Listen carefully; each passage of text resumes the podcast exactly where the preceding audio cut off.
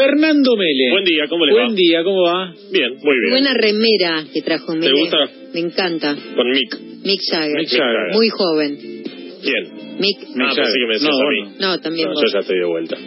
Vamos a hablar hoy, hablando de Mick, de Michael King Jr., nacido el 15 de enero de 1929 en la ciudad de Atlanta, capital del estado de Georgia, Georgia. al sur de los Estados Unidos, justo al norte de la Florida. Era hijo de alguien que se llamaba, al igual que él, Michael King y Alberta Williams. Ambos padres de nuestro personaje de hoy, que ahora vamos a develar muy fácilmente quién es, Don King. Don King, trabajaban en una iglesia bautista. Su padre era el pastor y su madre era la organista. Tenía una hermana mayor, Christine, y luego tendría un hermano menor, Alfred. Eran tres en total.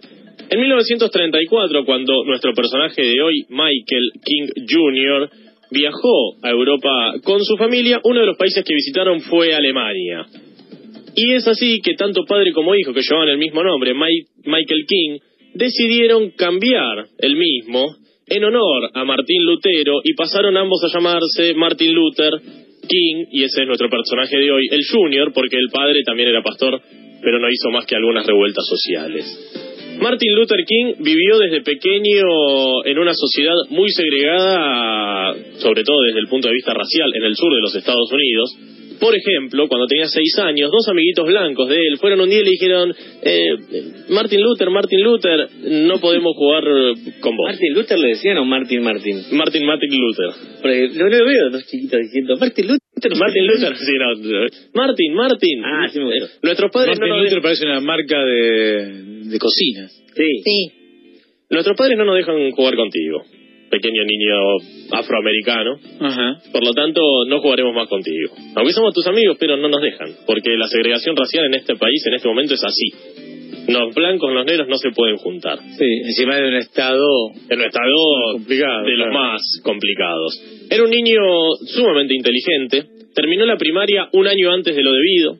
Terminó la secundaria otro año antes de lo debido, por lo que a los 15 años ingresó al Morehouse College, una universidad reservada exclusivamente para jóvenes negros, y a los 19 años se graduó en sociología. No conforme con ello, se fue a estudiar a Chester, en Pensilvania, donde se graduó a los 22 años, en 1951, como licenciado en teología. Tampoco conforme con ello, se fue a estudiar a la Universidad de Boston, donde se graduó con 26 años como doctor en filosofía. Es decir, a los 26 años yo tenía tres títulos universitarios. En 1953 se casó con Coretta Scott en el jardín de la casa de sus padres en Alabama y la mujer de toda su vida, con quien tuvo cuatro hijos, Yolanda, Martin Luther, porque siempre hay que tener uno con el nombre del padre. Dexter y Bernice. Luego de casarse fue nombrado pastor de la iglesia bautista en la avenida Dexter en Montgomery, la capital del estado de Alabama, otro estado complicado en cuanto a la segre- se- segregación racial y es uno de los puntos fuertes de su vida. Em, decíamos, fuerte discriminación, había unas leyes segregacionistas muy extremas en el sur de los Estados Unidos, algo similar al apartheid en Sudáfrica, algo parecido. En la ciudad de Montgomery, la que mencionamos recién, la capital de Alabama, existía una reglamentación sobre cómo debían sentarse las personas en los asientos de los colectivos. Mm. Se sentaban. A medida que iban subiendo los blancos, Sí. las personas de piel blanca, por decirlo mejor, se sentaban en, los, en las filas de adelante hacia atrás y los negros hacían lo propio de atrás hacia adelante. En algún momento se encontraban. Claro. Por ejemplo, y se llenaba todo el colectivo. Nunca podían compartir una misma fila. Ajá. Entonces, supongamos que estaba el colectivo lleno. Subió una persona de raza negra. Muchas veces los negros debían subir por la puerta Por de adelante, atrás. pagar Ah. el boleto, bajarse y subir por atrás para no cruzarse por el medio de la fila de los blancos. Em, se llenaba el colectivo. Subió una persona de raza negra. De Dorapa. Sí. Pero atrás. Atrás, atrás de Dorapa. Subió una persona de raza blanca. La última Ah. fila, o sea, la primera fila de adelante Se hacia atrás, ocupada toda la fila de se levantaba toda la fila de negros, se quedaban parados para que se siente Un blanco. un blanco y así eh, comenzará Dios mío. eh, Bueno, a llevarlos en, los restaurantes, los que aceptaban negros, porque no todos, No todos. negros, Sí. en esa misma época, también tenían un sector. Un sector apartado. Sí. Bueno, lo de Ali tirando la medalla tiene que ver con un restaurante. Exactamente, en un restaurante que la termina tirando un río. Sí. Lo comentamos aquí en la biografía también. Sí. Eh, ¿tú, tú te das cuenta, Fernando? Paso en estamos en Estados Unidos y hace cincuenta y pico de años. Sí, 60 años. 60 años. 60 y pico. No hace 3.000 años, en- no sé en, en dónde. Te digo para los chicos que nos escuchan, porque parece increíble, ¿no? Una estupidez Eh, insólita. Muchos, no es mi caso, pero muchos eh, ya habían nacido. No es que y había gente adulta que, Ah. que hoy es adulta que en aquel momento. eh, hablamos, por ejemplo, del primero de diciembre del 55. Una señora llamada Rosa Park, negra, fue arrestada por no cederle el asiento a un hombre blanco en un autobús. Fue allí que Martin Luther King, junto a otros activistas, iniciaron un boicot en contra de los autobuses en esa ciudad, que fue apoyada y sostenida por toda la comunidad negra. El boicot duró 382 días, de los cuales los segregacionistas blancos, eh, en los cuales utilizaron métodos para amedrentar a los negros y decir, eh, levanten esta cuestión. Por ejemplo, Martin Luther King fue arrestado, le pusieron una bomba en la casa, al igual que a otros activistas políticos. Cuatro iglesias de gente particularmente de, raza afroamericana fueron atacadas con bombas incendiarias, entre otras situaciones. ¿Qué hicieron? No usamos más los bondis. Los negros no usamos más los bondis. Entonces empezamos a compartir viajes en autos privados o tenemos nuestro propio servicio de transporte o algunos incluso llegaron a caminar unos 30 kilómetros para ir a su lugar de trabajo. Solo para no utilizar los colectivos durante, dijimos, 382 días, un año entero. Claro. Más de un año entero. Esto se revocó gracias a una decisión de la Corte Suprema de Justicia de los Estados Unidos que declaró ilegal la segregación en autobuses, restaurantes, escuelas y otros lugares públicos, aunque un poco así como tirado de los pelos.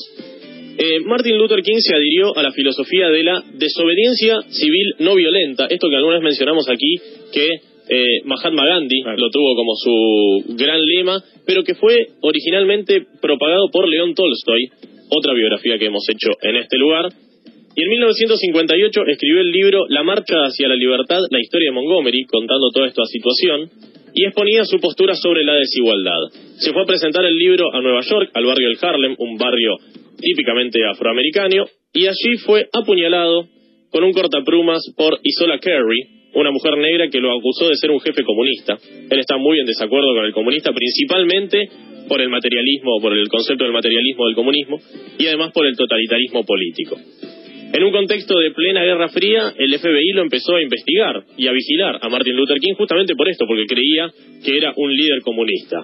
Dirigió marchas, siempre no violenta, por el derecho a voto de los afroamericanos, porque se termine la segregación, porque haya derechos laborales y otro tipo de derechos humanos básicos que no existían en el sur de los Estados Unidos, y la temática comenzó a tener mucha relevancia a nivel mediático, se empezó a difundir mucho, se empezaron a exhibir imágenes en la televisión de eh, violencia hacia los afroamericanos, por lo que comenzó a ser uno de los temas políticos y sociales de la década del 60 en los Estados Unidos. Se convirtió en el líder de la conferencia de líderes negros del sur sobre el transporte y la integración no violenta, posteriormente llamada la Southern Christian Leadership Conference, Uh. La conferencia del sur de liderazgo cristiano, una de las organizaciones más grandes de lucha contra la discriminación racial, y a través de esta organización comenzó a liderar muchas protestas, siempre pacíficas, o apoyar las mismas en todo el país, fundamentalmente, como decíamos, en el sur de los Estados Unidos, que eran los más segregados, los estados de Georgia y Alabama puntualmente. ¿Cuál era la respuesta a estas protestas no violentas por parte de la policía? Violencia absoluta. Gases lacrimógenos, eh, muchos, muchos, muchos activistas presos, represión. Él fue aprisionado varias veces. Algunas de ellas logró salir gracias al apoyo eh, que le brindaba el entonces presidente John Fisher Kennedy, que a veces interviniendo y a veces mostrándole apoyo público en los medios de comunicación hacía que Martin Luther King deba ser liberado. Sí, además, eh, perdón, Sí, eh, él hablaba mucho con el hermano de Kennedy, que era el procurador. Exactamente, exactamente. Pero tenía una relación. eh, Kennedy salía en los discursos muchas veces a apoyar la lucha de, de Martin Luther King cuando estaba en la cárcel, entonces a aquellos que lo habían metido en cana no le quedaba otra que dejarlo en libertad porque el presidente le estaba brindando el apoyo. En eh, 1963, el 28 de agosto, se dio una de las marchas más importantes, si no la más importante de la historia de los Estados Unidos, que es la marcha sobre Washington por el trabajo y la libertad. Fue una marcha en la que más de 250.000 personas se congregaron frente al Capitolio de los Estados Unidos, más específicamente frente al el famoso monumento de Lincoln, y es allí donde pidieron por fin de la segregación racial en las escuelas, por una legislación sobre derechos civiles, por protección a los activistas de, contra la violencia policial y un salario igualitario para trabajadores negros y blancos. Y fue allí donde Martin Luther King expresó su tan famoso discurso que vamos a escuchar una porción a continuación. That my poor little children will one day live in a nation where they will not be judged by the color of their skin, but by the content of their character. I have a dream today. I Have a Dream se convirtió en un, eh, sin duda, en un exponente de la lucha afroamericana. Eh, tengo un sueño, lo que decía en el audio es, tengo un sueño que mis cuatro pequeños hijos un día vivirán en una nación en la que no serán juzgados por el color de su piel, sino por las cualidades de su carácter. Este discurso fue improvisado, no estaba escrito. Fue uno de los oradores principales de aquella marcha, y lo que se logró, como si fuera poco, fue que el 2 de julio de 1964 se aprobara en Estados Unidos la Civil Rights Act, la ley de derechos civiles, que prohíbe la segregación en escuelas, lugares de trabajo y espacios y servicios públicos. El 14 de octubre de 1964, Martin Luther King recibe el Premio Nobel de la Paz por haber dirigido una resistencia no, violencia- no violenta con el objetivo de eliminar los prejuicios raciales en Estados Unidos y fue el Premio Nobel de la Paz más joven de la historia, con 35 años, hasta que en 2014 lo recibió Malala, la joven pakistaní que a los 17 años fue condecorada como la más joven en cualquiera de las categorías del Gran tema Nobel. de YouTube. Sí, claro, homenajeando la- el, el día ese de la, la marcha de. ¿Eh? MLK, ¿no? ¿Cómo? MLK hay un tema también de... Sí, después estuvo el episodio del cruce del puente entre Selma y Montgomery, que fue muy célebre. Exactamente, Claro. a eso vamos, película, si la pueden ver, ¿eh? eso vamos a tratar a continuación. Eh, ¿Qué es Perdón, Selma? no No, no, no, no, no, por favor. Eh, ¿Qué es Selma? Selma es la cuñada de Homero Simpson. No, no, sí, además, Patty y Selma. además, además, además. Es una ciudad en Alabama eh, en la que la mitad de la población era negra, pero solo el 1% de ella estaba en los registros electorales.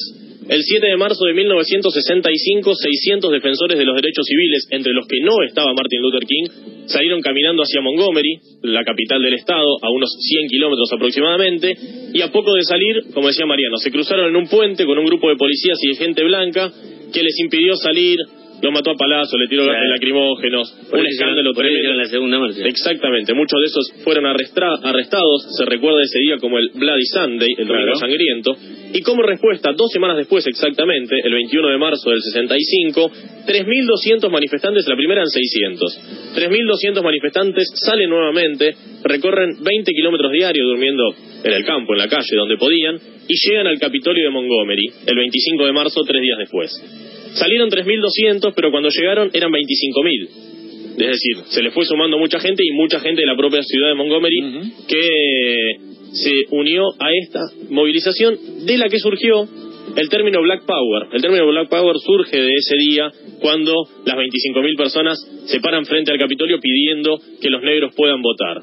Cinco meses después, en agosto del 65, se sanciona la Voting Rights Act, la ley de derechos electorales, en la que se elimina la discriminación racial en votaciones. En los siguientes actos, Martin Luther King, en, los siguientes años, eh, encabezó actos para reclamar que se apliquen eh, leyes de igualdad en Chicago. Estaba una vez dando un discurso en Chicago y le tiraron un ladrillazo en la cara.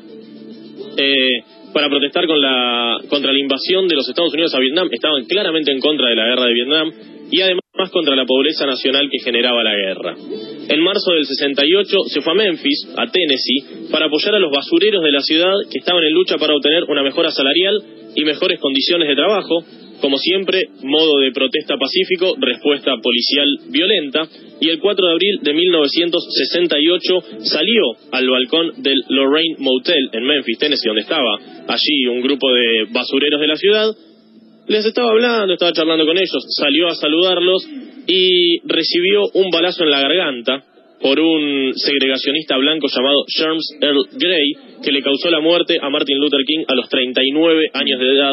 Su asesino recibió 99 años de prisión. La familia de, Martin Luther King no está muy convencida de que haya sido No, este el por- asesino. eh, el asesino lo agarraron algunos días después intentando tomarse un avión para irse a Europa.